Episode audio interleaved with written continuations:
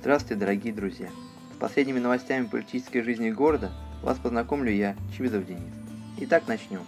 Министерство сельского хозяйства России разработало законопроект, снимающий ограничения на использование ветеринарами ряда препаратов. В список входит кетамин, который в ветеринарии считается самым распространенным средством для наркоза. Остальные препараты либо стоят значительно дороже, либо влекут серьезные побочные эффекты. Стоит отметить, что в 2012 году в Санкт-Петербурге за использование данного препарата был приговорен к 8 годам лишения свободы Александр Шпак, которого суд признал виновным в незаконном обороте наркотиков. Далее. Сегодня группа градозащитников организовала пикет у здания подстанции на набережной Фонтанки. В годы войны, благодаря этому сооружению, в Ленинграде ходили грузовые и пассажирские трамваи. Активистам удалось выяснить, что сейчас участок находится в собственности строительной компании. Вскоре здание может быть перестроено под апартаменты. Пикетчики призывают городские власти не допустить сноса подстанции. В МВД России появится медиаколлегия, куда войдут журналисты и блогеры, освещающие работу полиции.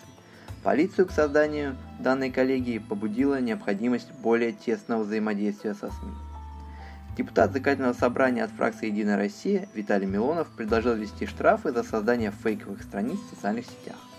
Депутат предлагает штрафовать физических лиц на сумму от 5 до 10 тысяч рублей, а юридических лиц на сумму от миллиона до 2 миллионов рублей.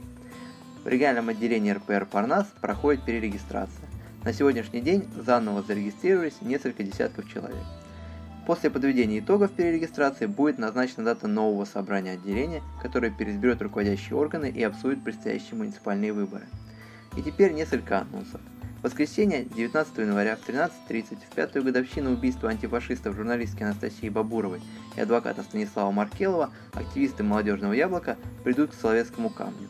Активисты зажгут свечи и положат цветы к портретам Анастасии и Станислава. После акции участники смогут перейти на Марсово поле, и в 14 часов проводит памятный митинг антифашистской организации. Национально-освободительное движение России и Украины проводит акцию, посвященную 330-летию Первой Переяславской Рады, объединившей Киевскую и Московскую Русь. В Санкт-Петербурге акция «Россия, Украина, Беларусь. Вместе мы, Святая Русь» состоится на Малой Садовой улице 19 января с 13 до 16 часов. На этом все. Спасибо за ваше время и доброго дня. Thank you.